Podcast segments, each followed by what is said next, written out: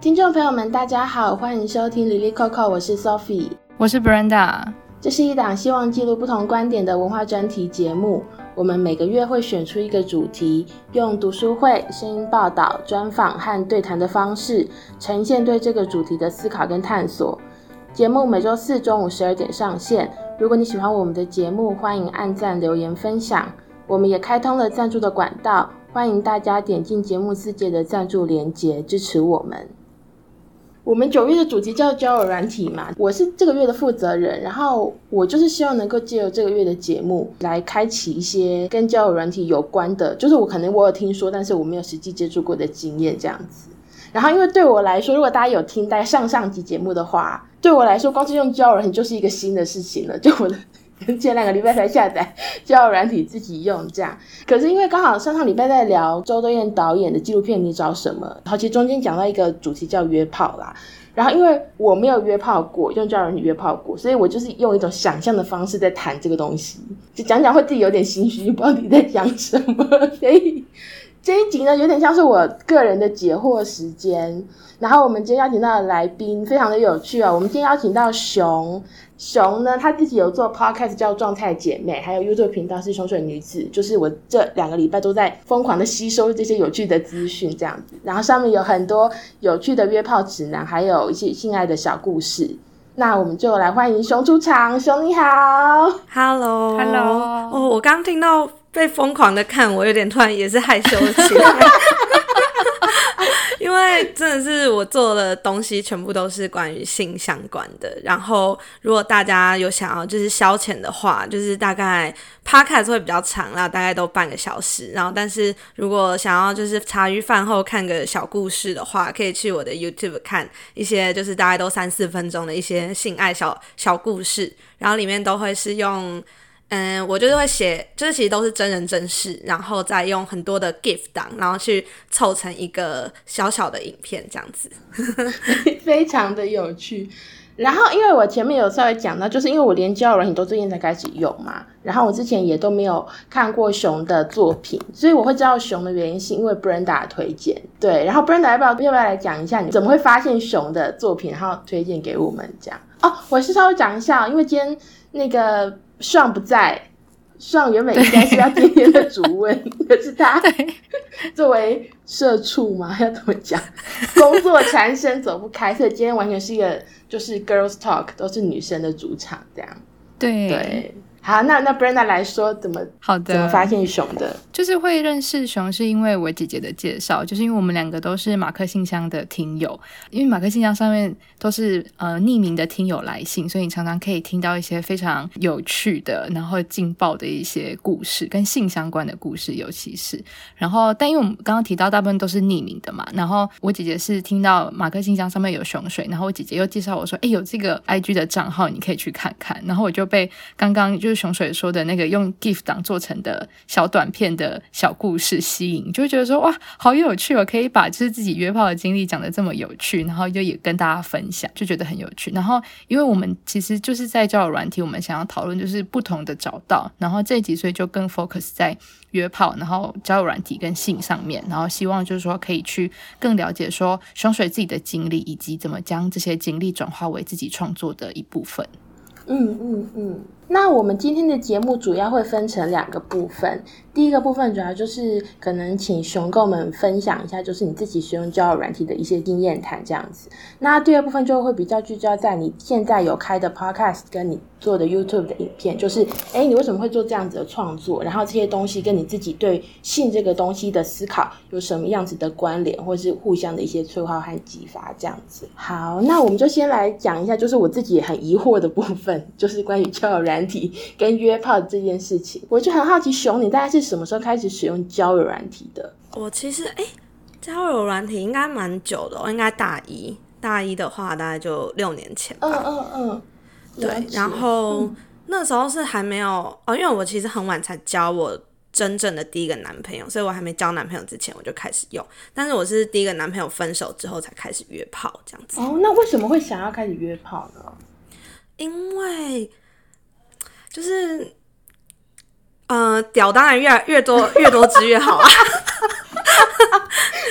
能用过越多支，当然就是感觉就是越可以应对所有的状况。我自己是这样觉得啦。哦，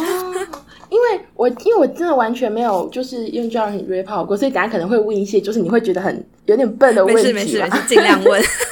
我我就想要问的就是，我想象中我交的第一个男朋友，然后到我想说，那我再去跟更多一点的人约炮的这个东中间，对我来说是有一段距离的。你你了解我的意思吗？就是从怎么从这个东西跳到那个东西。嗯，对对对，但是我觉得性跟爱能不能分离这件事情是人天生就被决定的。就是有些人性爱没办法分离，所以我觉得有些人一辈子都没办法去约炮。但是当有些人发现哦，我自己好像可以把这件事情割舍开来，把性当成性性变成一个很单纯的需求的话，他可能就可以变成，就他可能就可以出去约炮这样子。好，那我就很好奇，因为你刚刚说有些人性爱可以分，有些人不行，那你是怎么样发现自己算是哪一类的人呢？所以我就去尝试。哦，原来是这样。因为我也不能太确定，就是我有这个念头，就我其实我通常都是我很不只是性爱的事情，我很多事情就是我有一个念头，我就觉得那我一定要先去做做看，再看我想不想要，我我适不适合这样子。对，就是我的勇气值很大，我对于我想尝试的东西，我就一定会跨出去。比如说像我有惧高症，但是我就是很想体会看看高空弹跳什么感觉，我就一定会跳一次，然后跳一次就觉得说啊。够了，我再也不会去高空弹跳了。这样子，你还记得你第一次约炮的那个时候，大概状况是怎么样吗？哦，那真的是印象很深刻诶。其实那时候就是超级忐忑的，就是觉真的被约了，我也答应了，但是真的要走出门之前，就会觉得说。这样真的是对的吗？我真的要做这件事情吗？做了好像跨出这条线我就回不去了，然后还一直打电话问朋友说：“我真的该去约炮吗？”我真的，然后好像问了三四个朋友，然后大家都跟我说可以试试看啊，就去啊，然后没关系啊，然后怎样的，然后就是有跟我说啊，那如果遇到危险的话要怎么办？就是赶快跟我讲完之后，好，我就去了。然后去完回来之后，因为是回我家，那时候我我是大学在外面自己租房子，所以就回我家，然后做完一整轮之后。我整个就是没办法待在家里。我送走那个男生之后，然后我就过了没多久，我也就出门，然后就去找我朋友。然后我就那天晚上我就没有回家。其实我 IG 有一篇文章写到，就是那时候其实我觉得自我厌恶感很高，嗯、会觉得为什么我要做这件事来糟蹋我自己，这样子会有种自己被自己糟蹋的感觉，并不是别人的错，是自己的错，这样子。然后会很不懂说自己在这那几个小时中得到了什么。然后我后来发现，其实蛮多人在第一次约炮都会有这种感觉，因为其实，在实质上没有得到很跟预期中一样多的东西。因为毕竟，我觉得大家第一次想要约炮，一定都是想要再获得某种温暖，在床上的温暖。但其实事实上，它就只是一个很单纯的需求交换，所以就会变得很空虚，这样子。嗯嗯嗯。你刚刚说大家会预期有一个温暖，然后最后发现是需求交换。你觉得会这样的原因是是因为对方没有给予，比如说你预期的温暖，还是你自己对这件事情没有？就是对方不会给你，基本上不会啦。嗯，除非有那种渣男很会经营那种 情调的，不然 不然都没有。就是大家都是，就是你玩久走跳久了，你就会知道啊，就这样。就是约出去这样结束，然后就各自回家。因为一般来说，假如跟男女朋友打炮，就是你结束之后一定有一段床上依偎时间，或者是至少会在他不会离开你。但你约炮结束，其实就算过夜也不会有多，就算你们是开房间开过夜，也不会有多少的亲密互动，就不会有了。对，所以就会差很多。嗯那可是我现在这样听下来，感觉不太是一个非常非常棒的体验嘛。可是因为你就还是有继续约，所以为什么呢？为什么？因为其实我我自己是比较是那种跃跃欲试的人，我就是会很想要继续一直尝试新东西，所以我才会继续走。那我不知道其他人，可能其他有些人是觉得哦，有碰到一个好的，那他就觉得他还会继续碰到好的。那我是都碰到很烂的，所以我就觉得哦，我继续试会不会碰到好的这样子。对，然后因为我后来转念的想法是，我就觉得说我把所有人都有记下来，每一个人的细节、照片、星座，然后屌的形状，然后那天发生的事情，全部都有写下来。所以我后来把这个东西变成一种。就是这个记录变成一个像我的养分的感觉，就是我会尝试自己在每一次的过程中，我会想要跟自己说我学到了什么，就不一定是那种很痛彻心扉的教训，可是一定有一些就是我碰到这个人，所以我变成什么样，我我可能我可能碰到一个呃。这辈子可能不太会碰到那种高阶商务人士。那我跟他聊天中，我觉得我获得了什么，或者是我就是碰到一个很烂、很烂、很不会打炮的人，然后他用了什么方法对我，那我以后要小心怎样碰到这种人之类的，然后就会慢慢累积成一些我觉得很有趣的东西，所以我才会做成那些小短片。虽然是用成搞笑的故事，但是其实在我内心中，它都累积了很多很多，我觉得我自己没办法。无法言喻的那些养分，这样子。那我就蛮好奇，想要知道说，所以熊水，你觉得说，女性如果想要约炮的话，是不是很多时候都是会需要这样子自己去摸索？就是没有人就是能够告诉你说，就是你预期的心理是什么？就是像你刚刚提到的，就是自己会有个预期的心理，然后但是要自己体验过之后才知道，好像真正遇到会是什么样子。然后不管是预期的心理也好，方法也好，或是你遇到的人，这些事情是不是都要自己摸索出出来才会知道的？算是，因为其实大家也都知道，人都是独立的个体，没有一个人，没有任何一个状况，没有任何一段际遇会是模板可以让你去参考的。但是，只有一些可能你可以知道是怎么样预防发生危险，怎么样不要碰到自己不想碰到的那些人。嗯嗯。而且，我觉得有一个重点，就是我觉得在交友软体上，你要很明确跟自己说你要找什么，就是你们那个主题，你找什么，你只要确定好。你要找什么？我觉得可以避免到很多失误的危机。像我就是，我觉得我一直都没有特别在寻觅什么，所以才导致我一直碰到可能很很很雷的炮，或者是很奇怪的人。但是如果我可以下定决心，就是我就是要找，比如说我就是要找男朋友，那这个明确的方向就可以让我淘汰掉很多很奇怪的人，这样子。哦，那你你你你现在会想要有一个明确的说我要找什么的那个心态嘛？因为我作为你的听众，我就觉得说，因为你可能没找什么，我才可以有这么多，这样是不太好，有趣的故事可以聆听呢。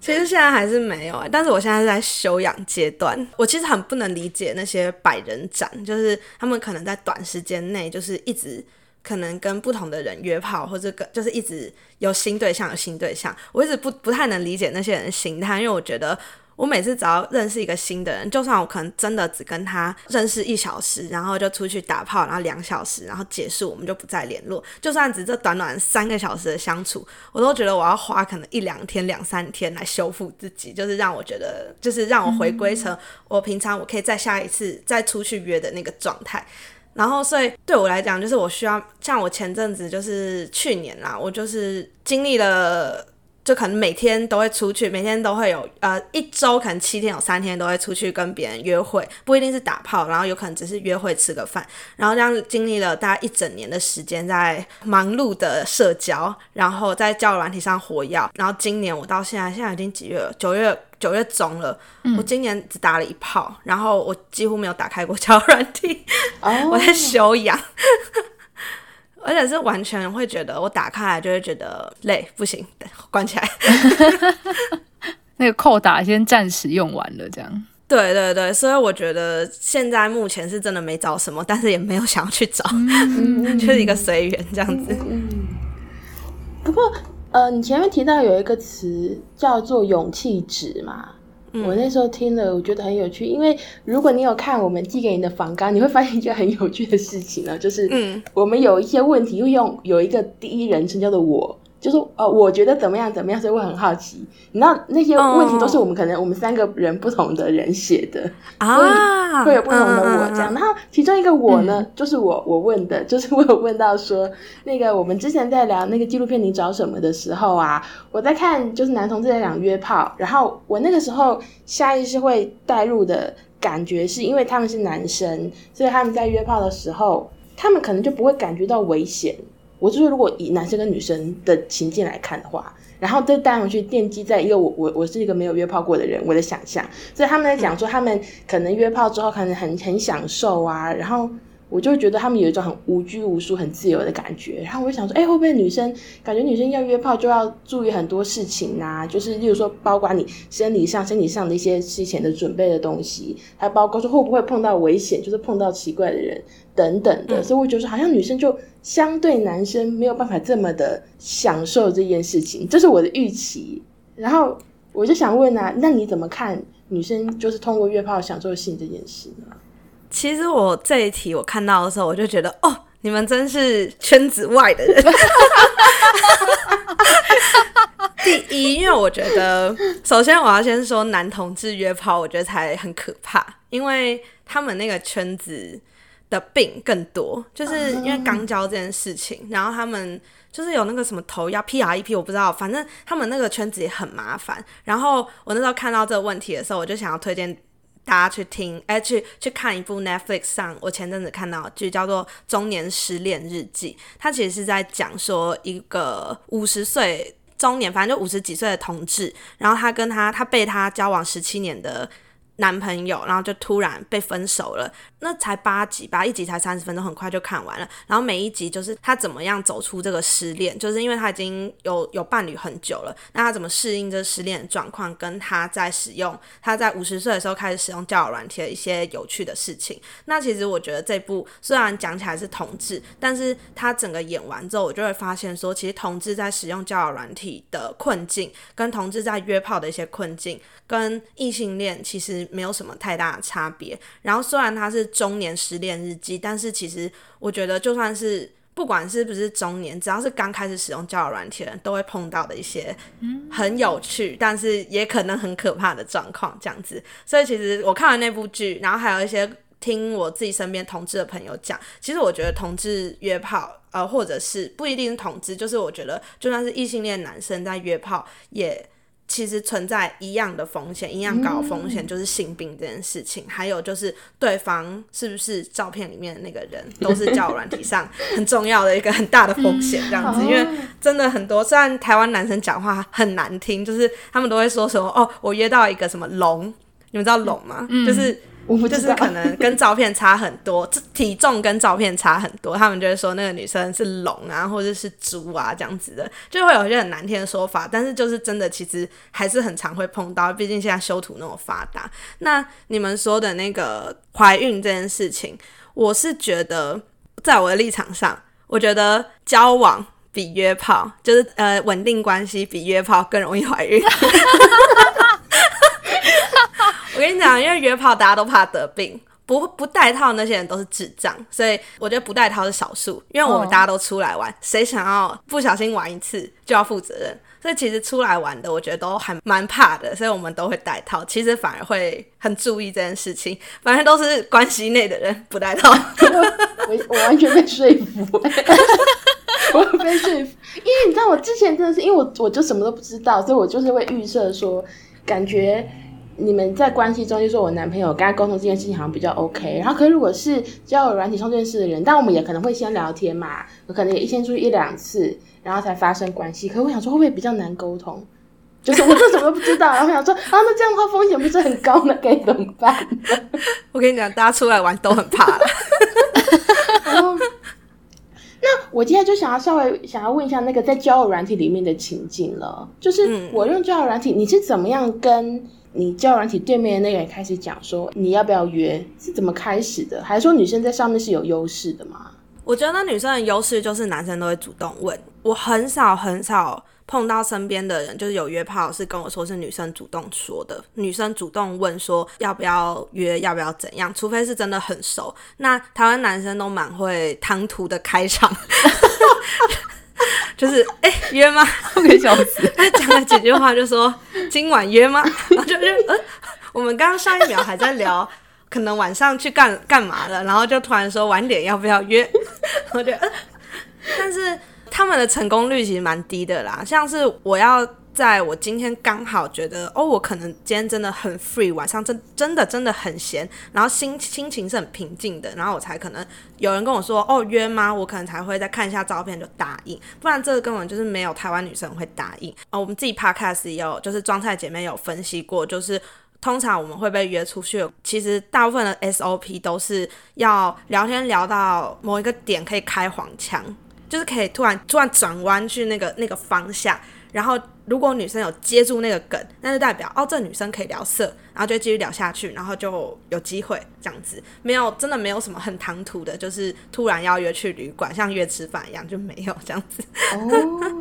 所以，但我觉得蛮好，因为其实你知道，我们就都是刚刚就如你刚所说，我们就都是圈外人，我们就对这一切就是一无所知。然后我不知道会不会也有女女性的听众或是观众，然后跑来问你说要怎么样开始这件事情，然后你会怎么样去提供意见呢？哎、其实我真的没什么碰过。有女生主动来问我要怎么开始，哦、台湾女生都很，哦、我觉得很避俗啦。只有有人问我一些可能跟男朋友碰到一些性爱上的 trouble，不然真的没有人问我要怎么约炮。然后还有一个就是，这本来就是这社会女生就是都是被约的，所以女生不太有机会要主动去约，因为在交友软体市场，男生男生多女生少，所以女生是比较。被被抢的那一方，所以他们也不用太主动的去的要去问男生这样子，对。哦，就是这不是一个，这不构成是一个我需要去解决的问题，就对。对对对，需求需求大不同。我那我还有另外一个想好奇的，就是因为你你前面有提到说，你第一次约炮的时候，你有问你的朋友，就说哎，到底要不要去，要不要去？然后大家可能就有回一些，就是说你要怎么样保护你自己等等的，就小心危险的建议嘛。嗯、如果一个女生她要约炮，她大概要注意哪些事情呢？首先，我觉得是你一定要通过电话，因为那个人讲话怎样。就是打字，因为大家都知道嘛，打字跟真的讲话会差蛮多的。打字可以修饰很多很多，所以你可能会误以为这个人可能是一个很有礼貌的人，就突然出来，然后给你嚼槟榔，然后然后突然台湾国语，然后叭叭叭叭叭这样子，就是会可能会跟你想象中的人差很多这样子。嗯，所以一定要讲过电话这样子。最好的话，如果你们不尴尬，还是可以视讯完再出去这样子。然后第二点的话，就是我最常用的逃脱手段，因为我就是那种很懒的事前准备。做做太多人，然后就跟人家出去，所以我很常碰到就是跟照片很不一样的人之类的，所以我都会准备好，就是一定要有一个姐妹是在线上会等我，直到我。进到饭呃，就是进到旅馆里面，就我都说没事，就我们可能要开始了，他才可能就是先去睡觉或怎样的，不然我中间就是我真的有碰过，就是很奇怪的人，然后我就想要逃跑，然后我就要赶快传讯息叫他打电话给我，然后手手机一定要开，就是声有声音，就是很明确的有电话来，然后跟他讲完电话，然后再跟马上叫 Uber，然后跟人家说哦，哦不行，我要先走，然后就马上跳上 Uber 走掉这样子，对，因为我有碰过有一个有一次我是想要。假装就是接电话，就那个还靠很近在听我电话在讲什么，就很可怕。对，所以一定要有人打来，这样子会比较好。因为我觉得像你刚刚讲，就是可能有一个保险的这个真的是很重要。哎，嗯，因为我之所以会对于，例如说约炮这件事情，就是有这么多相对来说比较恐怖的想象。完全是因为，因为第一个我不知道怎么样做这个，就是你稍微做一个保险的机制嘛。第二个就是我如果从电影上面看，都是一些很可怕的事。对，其实其实说真的，要可怕起来，真的也会很可怕。因为毕竟男生力气，我们真的就是以女生立场来说，我们真的敌不过男生。我有一次就是真的硬被。就是手腕就是被抓住，就是不让不让我走，就是我就是要很努力的把他甩开，而且尤其约炮通常都是比较深夜嘛，就是都十点以后的事情，嗯嗯嗯，所以路上的人真的就不会到很多，尤其如果又不小心到了小巷子，就会变成社会案件了，这是真的有可能的事情，所以我觉得。大家真的要最好就是出去前一定要确保好他是谁，多能多拿一点资料就多拿一点资料，然后传给朋友这样子，尤其女生。嗯嗯嗯。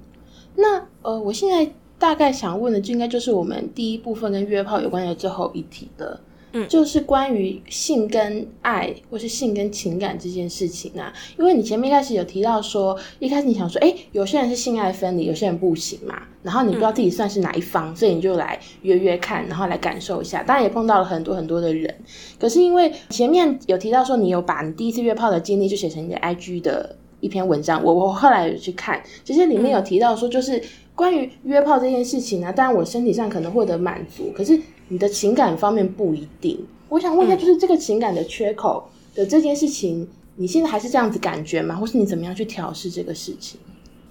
其实情感上的那个缺，我觉得一直都在耶。就是我到现在还是非常觉得，除非你真的变成从炮友变成男女朋友，不然我觉得不可能。那个、那个那块是不可能被填满的，因为那就叫晕船啊。如果你真的想要某一个人填满他，那你就是很就是很明确的晕他嘛。那如果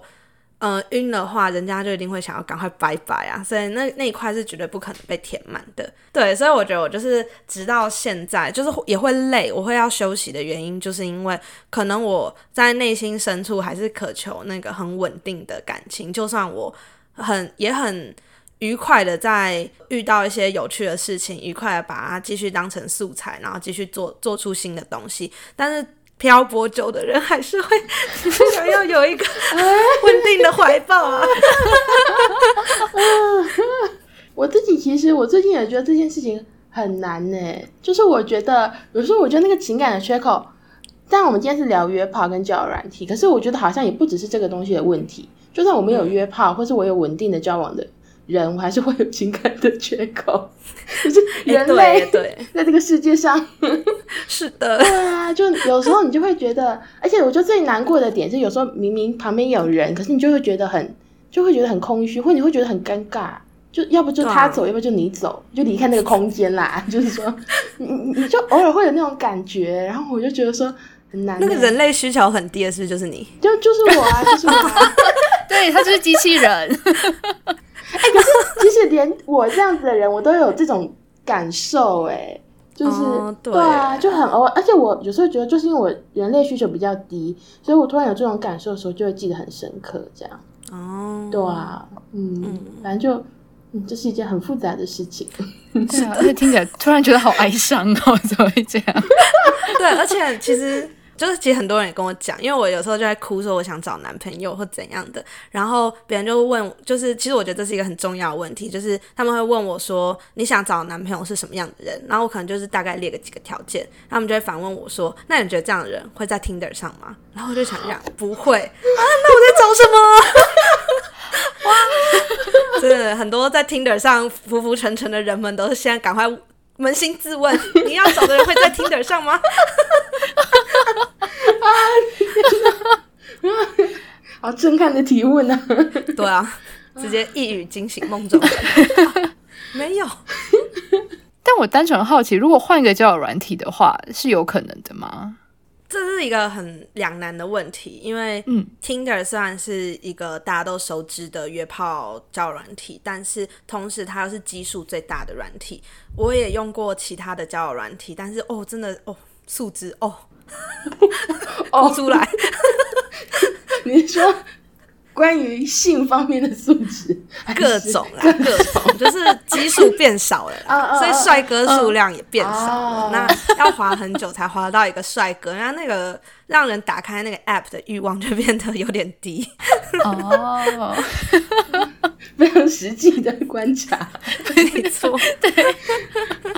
好，感谢。好，那那我觉得也可以，就带到我们的下一个部分的讨论，就关于自己的创作，就是因为你有提到说，目前现在的生活在呃与人交际上面算是修养的状态，可是就是也慢慢的有一些创作出来，所以会蛮好奇说。嗯，可能会有很多人会在网络上面匿名分享自己的约炮的经验，但为什么你自己会选择让大家知道说你是谁，然后你你分享的这些资讯这样子？其实我觉得这个问题就是很刚好，因为只能应该说这个问题的答案就是只是因为我是我，就是我是一个一直都很大方谈论各种事情的人，然后尤其因为我的故事都很好笑。我的心态总是是我忍不住的 想要跟大家分享这个好笑的故事了，所以我并不把它定义为很私人的故事，我就是觉得它就是一个故事，有趣的故事，所以我想要分享给大家。所以我在制作那些影片的过程也是这样，然后后来才慢慢发现，大家都会问我这个问题，就是哎，你怎么敢做这些事情？哎，你怎么不觉得别人会觉得约炮怎样怎样怎样？但是。在我的心态里面，我只是单纯的想要把好笑的故事分享给大家。那之后那些耳语对我来讲，其实我觉得是你们觉得这些事情不太对，所以你们才会有这样的想法。那我没有这样觉得，所以我我可以不用 care 你们的想法，这样子。嗯哦，好酷哦。嗯，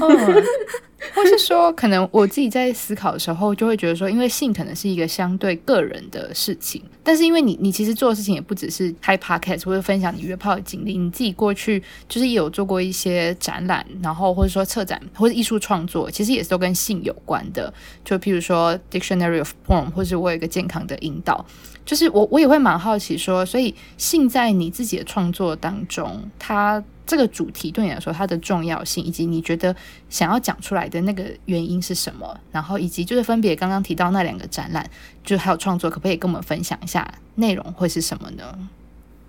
其实我真的收到提问的时候，我好惊讶，因为我不知道。我其实我想先问一个问题：你从哪里看到我的作品啊？Dictionary Porn 的话，是因为你自己的账号上面有放，然后我有一个健康的阴道是，我只有看到你跟别人拍照，然后但是我没有看到，我有去查这个名称，但是我一直没有看到展览的内容，所以我今天把这个问题带到这边，就是因为我好想知道，就是这个题目下面创作出来的东西是什么？因为我有一个健康阴道是大三的作品，所以它其实没有。没有被放到网络上，就是它是一个比较不成熟的作品。嗯、那时候把它当成，其实主要是一个展览名称。那时候其实就是想做我在。其实这要讲到我美术系的历程，就是因为大一、大二还不知道自己要做什么，直到大三硬要办一个展览的时候，嗯、想一想就觉得说，好像唯一比较能触动到我的都是跟女性艺术相关的。那我又是一个觉得女生就是应该要大大声说性的一个，就是我们为什么不能大声的谈性？尤其我是进到美术系才发现，其实女生。是可以聚在一起讨论的，我们一样可以像直男们一样，就是在那边开黄腔啊什么的，这不是性别的问题，就是不知道为什么台湾女生从小到大就是被教育成一些很就是很避俗的个性，这样对性这件事很避俗，然后其实有很多部分都是。我从小到大很不能理解女生的一些事情所累积起来，比如说为什么卫生棉，我们从小到大可能跟女生朋友借卫生棉，大家这样偷偷的给，或者是一定要用一个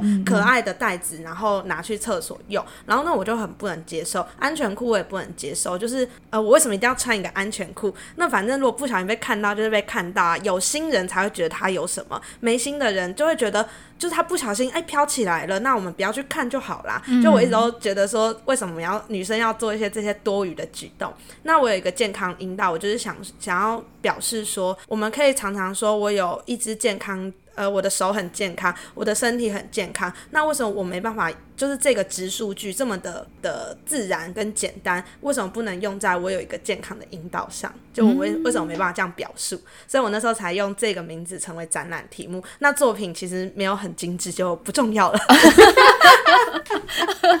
好的。然后 Dictionary of Porn 其实那时候的创作理念是想要。因为女生对于 A 片词汇都超级不熟，因为 A 片一直都是男男生可能从小六、小五、小六就开始看，然后女生可能到大之后才会偷偷的看、偷偷的看，然后也不讨论，所以我想要直接就是。像是 A 到 Z 把它做出来，就是我刚好 A 到 Z 选选一个单字，然后去图解它这样子，然后让这件事变得很稀松平常，然后一个像是一个教育的管道去呈现的一个艺术作品这样子，对，都是跟女性没办法讨论性这件事情启发出来的作品。那所以延续到后面，就是我是直接算是我的作品直接身体力行的一直在用女性的身份在讨论性，女性的角度，然后让女生。我觉得不一定能改变哪些人，但是至少可以让大家就是多了解一些资讯，从我的嘴巴中这样子。嗯嗯嗯，你提到其实大学以前就是女生们不会聚在一起讨论性，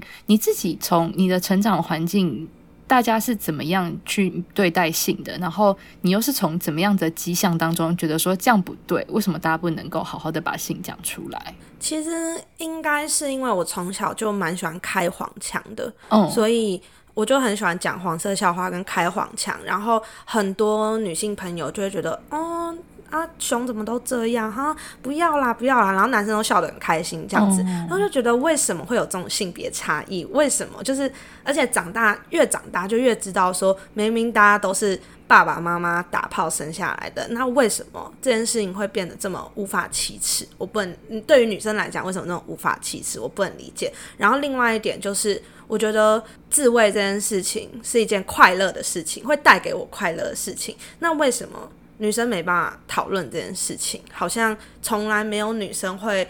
主动去问另外一个女生说：“哎，你都怎么样 touch yourself 之类的？”这样子，我觉得 why？哦，对。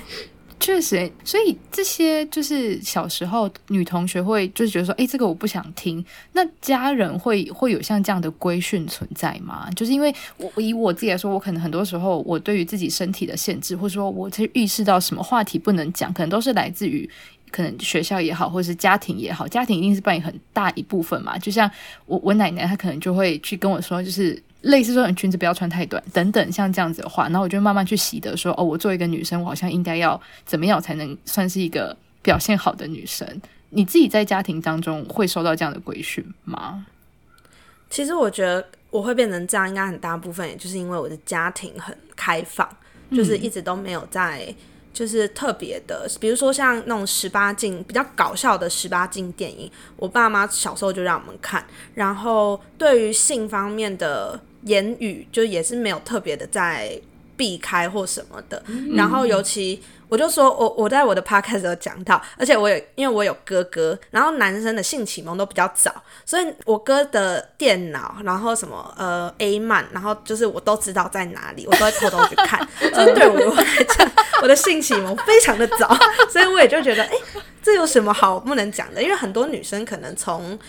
嗯、呃，可能大学之后才知道哦，A 片网站要在 A 片要在哪里看，然后可能呃有情趣用品，女生的情趣用品这件事情，他们可能到了大、嗯、大学才知道，但我大概是呃小小三小四就知道了。哦，你刚才。很有趣，因为不是因为你刚刚提到说，就是小的时候，就是家里就有在看那种，就是有点十八，就是有点成人的那个影片或是笑话的时候。然后我到我我还记得，就是我一直到前几年，就是我们家一起在看电影的时候，然后就是有些电影不都会出现，就是男女就是开始就是做爱的画面嘛，但就是都些示意的画面，然后我爸就转掉，然后我就 哎哎，为什么转掉？哎，我跟你讲，我想我也分享一下，我也是，可是我们小、嗯、我们在小时候是更那个。就是他们小，呃，那就真的很小的时候，至少高中以前吧，因为我大学之后离开家嘛。高中以前，只要在电视上就是有人接吻的话，我爸妈就会站起来，给一个大字形挡在那个电视前面。然后如果一开始就是做一些他们大人觉得太惊讶，就是怎么可以在这个电视上播这个，他们就会转掉。可是光是接吻，他们就会站起来挡住。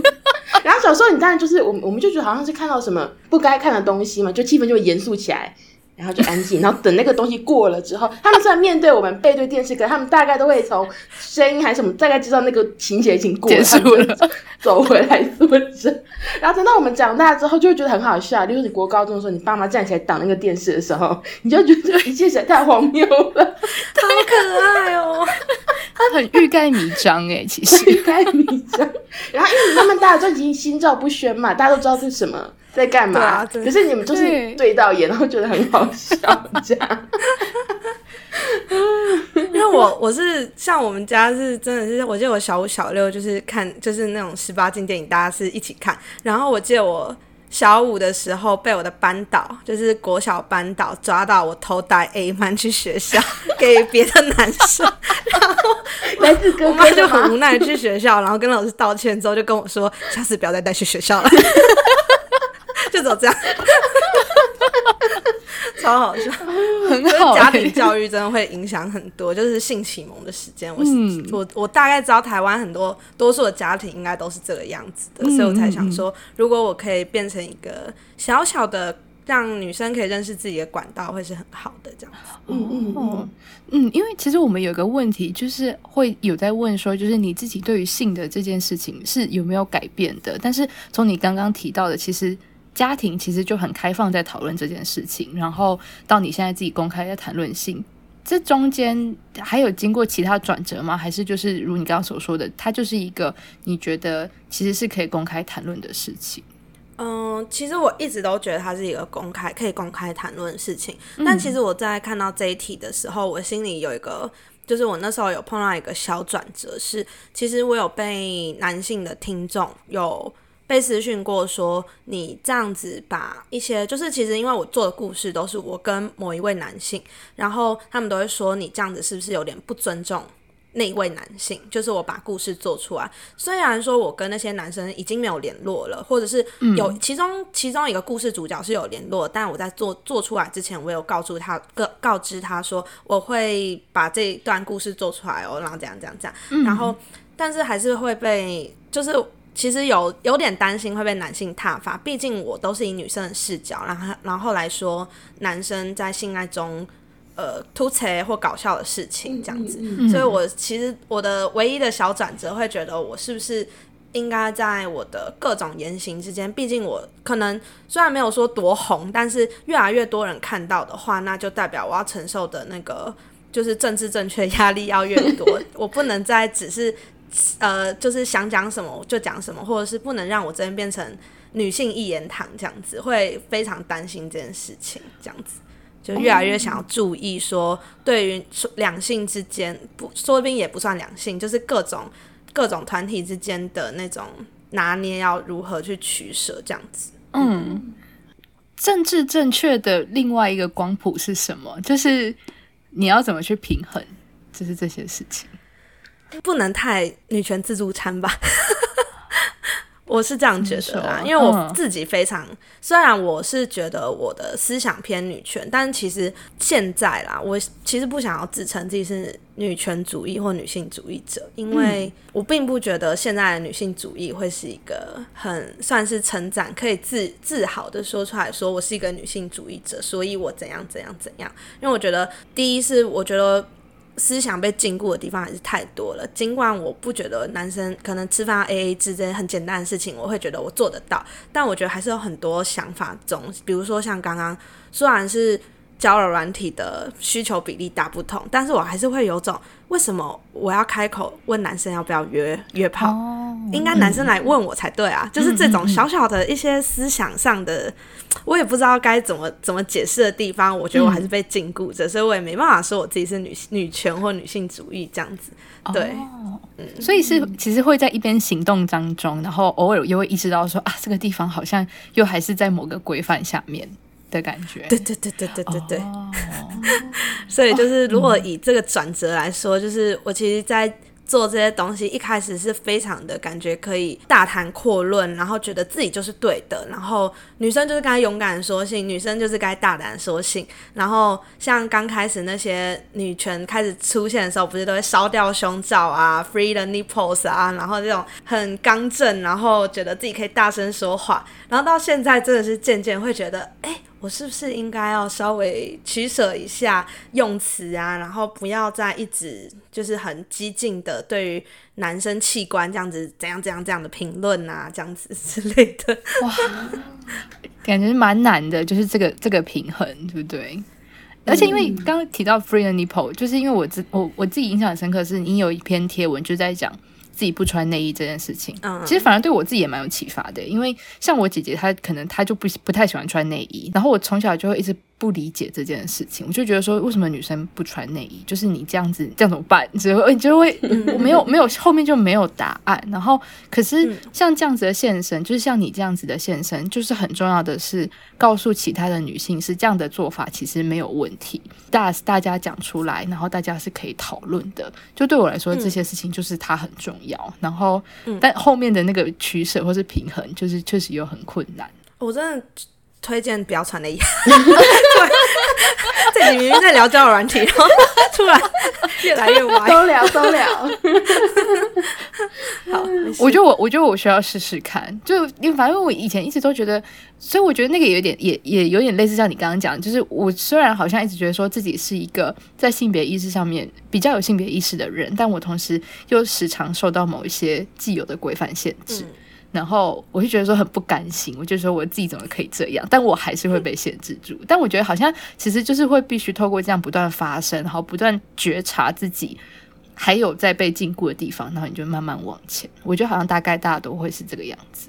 嗯嗯嗯嗯。不过我想要稍微回应一下刚刚熊你提到的那个那个听众回应你的那个部分啊。啊，不过因为我也不是男生，所以我没有办法从他们的角度讲，对不对？我那我只想说，我作为你的影片的观众之一啊，我真的很喜欢你在里面就是整个口吻或者是说故事的方法，我真的超喜欢的。我不会觉得那些男生没有被尊重啊，我觉得他们。这样讲下去就被骂，哎哎，但是还蛮荣幸，说自己可以被一个这么有趣的观察人记录者记录下来吧，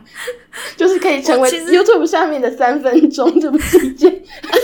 我自己觉得很好看啦。然后我看我不会觉得那些男生很可笑什么的，我就不会，我觉得这就是大千世界，各种人都有，你把它丢下来。反正我很喜欢，我就想跟你讲一下这个事情。谢谢。但当然我知道你作为创作者，一定有你的权衡跟取舍啦。就是说，我想要讲一下我作为观众的喜爱，这样。而且因为就是我做完这些出来之后，因为其实我在 Tinder 上放上去，就是我有放我的个人的，就是 IG 上去，然后我后来就想一想说，如果有人先看到这些，然后是不是就不敢来约我？他怕他成为下一个主角。然后呢？你觉得嘞？我后来是觉得还好啦，因为我觉得就是。就是就是 That's who I am 嘛。如果你没办法接受的话，你你如果同时觉得我很酷，但是你又不敢约我的话，那就是没办法，就是拜喽，拜喽，是一个筛选。嗯，你觉得他有没有成为一种呃，有没有办法成为某一种教育呢？就是说，就像我我不确定这个类比 O 不 OK，只是因为我突然想到是之前在直男行为研究社。就会看到，就是有一个他们有一个宣传活动，就是说哦，直男提出的一些约会提案，然后大家就觉得说哦，这个东西你可以不要学哦，这样子，我就不确定说这样是不是可能到这边，其实他也可以是，就是遇到一些奇奇怪怪的人，然后可以大家作为一个提醒，就是说，哎，可能彼此要尊重，大概是这样。有啊有啊，其实我在做，嗯、其实我做 podcast 主要就是一开始的。契机就是我想要从女性视角跟男性说一些他们的盲点。嗯，一直以来他们可能一直 可能男生自己讨论起来都觉得哦，对啊对啊，这哎很酷哎，这很酷哎，这招很酷哎，但其实女生根本就不喜欢的招式这样子。嗯、我觉得很重要啊，很重要。对对。男生都会自己说服自己，男生的群体们他们会自己说服自己说，嗯，其实你这样做很好，你们你们都很好，这样子。太神秘了，正能量，然后这样。完蛋，今天我们都是女生，然后我们要变一言堂。会不会你们那个上在听的时候想说，你们不对，我好想反驳，想说我怎么不在那？在工作里，我要帮男性发声，怪就怪他老板喽。嗯，但那最后我就会也就很想知道，就是说，因为一开始提到初衷是希望，就是说提醒男性，就是哪一些事情是可以避免的。那从男性跟女性这边，你个别都收到怎么样的回馈呢？应该一层一层讲。其实我的家人虽然就是很开放，但其实我妈的困扰就是，她总是被问说：“诶，你女儿都在做什么？”从其实从大三，因为我开始做那些性相关的，就已经让她很难跟别人说。我的可能大家因为我读美术系，大家可能就会都觉得美术系都在画画，就会问说，你女儿在画什么？但我做的是影像，然后影像的内容又有点难以启齿，所以我妈的困境就是她永远没办法跟别人很认真的说她女儿在做什么，因为毕竟这真的不是一个大众都能一笑置之的话题，这样子。嗯嗯嗯。然后我的朋友们其实都非常能接受，尽管大家没有都约炮，我的最好的朋友们其实都没有在。交友软体上约过炮，但是他们，我觉得他们都很能理解这是一个选择问题。就像，诶、欸，其实你们有一题有问到说，呃，会不会有人对我的行为有些耳语或什么的？那我是觉得说，像我的身边的人，不约炮的人对我都是很尊重，就是他们知道这是我的选择，那我也知道他们不会选择做这件事情。那我们就是。当做就是彼此当做故事听听就好，那我也不会是推荐你说你一定要去约炮，你一定要去试试看什么的，就也不会做这样的事情，就彼此选择。那在外面那一圈的人，就是当然一定都会有很多对我好的话，当然是觉得你的故事真好笑，你要继续做，你你要继续带给我们有趣的故事。那当然也会有人，就是一些人会说。怎么会有人做这些事情？但都是朋友的朋友，就是朋友朋友在讲，不会真的直接在我面前讲，所以这也是我蛮庆幸的一件事情，因为算是还是在一个蛮大的舒适圈，大家对我都是呃称赞，就是会觉得说呃我很有勇气把这些东西讲出来，我很有趣把这些故事写下来这样子。嗯嗯，其实我自己今天在听，我一直觉得一个一个点，我自己觉得蛮好，就是其实，在听熊讲这些事情的时候啊，我们虽然今天在讲约炮，我们在讲性，可是其实听到最后会觉得说，这件事情它其实越来越中中性的，就是会反而会觉得说，哎，为什么要特别把这件事情拉出来讲？它不就是一个很日常的事情吗？就是我在听的时候都会有像这样的感觉。我今天收获很大，因为我最大的疑问就是我一开始讲那个，就是那个。叫用交友软体约炮会很危险，这样。然后今天获得的答案是：如果你有男朋友，你有时候跟他沟通带套更更麻烦。这是一个 非常中肯的一个 一个答案。我就嗯，的确如此，这样太好了。我我自己觉得，我自己听熊的分享，我自己觉得很棒的是，虽然我也是跟前面那个，就是我们会被一些既定的思想禁锢住。我也觉得我自己好像性别观念还算 OK，可是的确有时候提到性的时候，多少是有一点不会很自然就聊到那个话题。可是今天听熊的分享，我会觉得说，嗯，其实女生就是可以这样自然的聊，就是我有一个健康的阴道嘛，然后我有一个一个健康的性的经验，大家是可以一起来交流分享的。我觉得这样很棒。嗯嗯嗯，谢谢你们，谢谢谢谢熊。我觉得如果大家对于就是。听完这一集，就是如果突突然有想到什么约炮上的问题的话，因为我觉得约炮这件事情，就是刚前面讲的，就是碰到每个人都不一样，所以碰到的问题也都不一样，很难一次就讲完，或者是嗯，大家可能都有不同的问题想要问。如果真的有想要问的话，都可以再问你们，或是直接问我这样子。Okay. 我们也会再把链接放上去。嗯，对对对。那我们今天的节目就到这边。如果有任何心得想和我们分享，都可以到我们的社群平台或者是收听平台搜寻留言。那我们的 IG 是 Lily Coco 下底线 Podcast，微博是 Lily 下底线 Coco。那对于今天的节目，如果有任何觉得哎好有趣，或是还有哪些地方你觉得说有些困惑的地方，也都欢迎私讯我们，然后或是去找熊水。那今天谢谢大家的收听，谢谢熊水，谢谢你们，谢谢。拜拜，拜拜。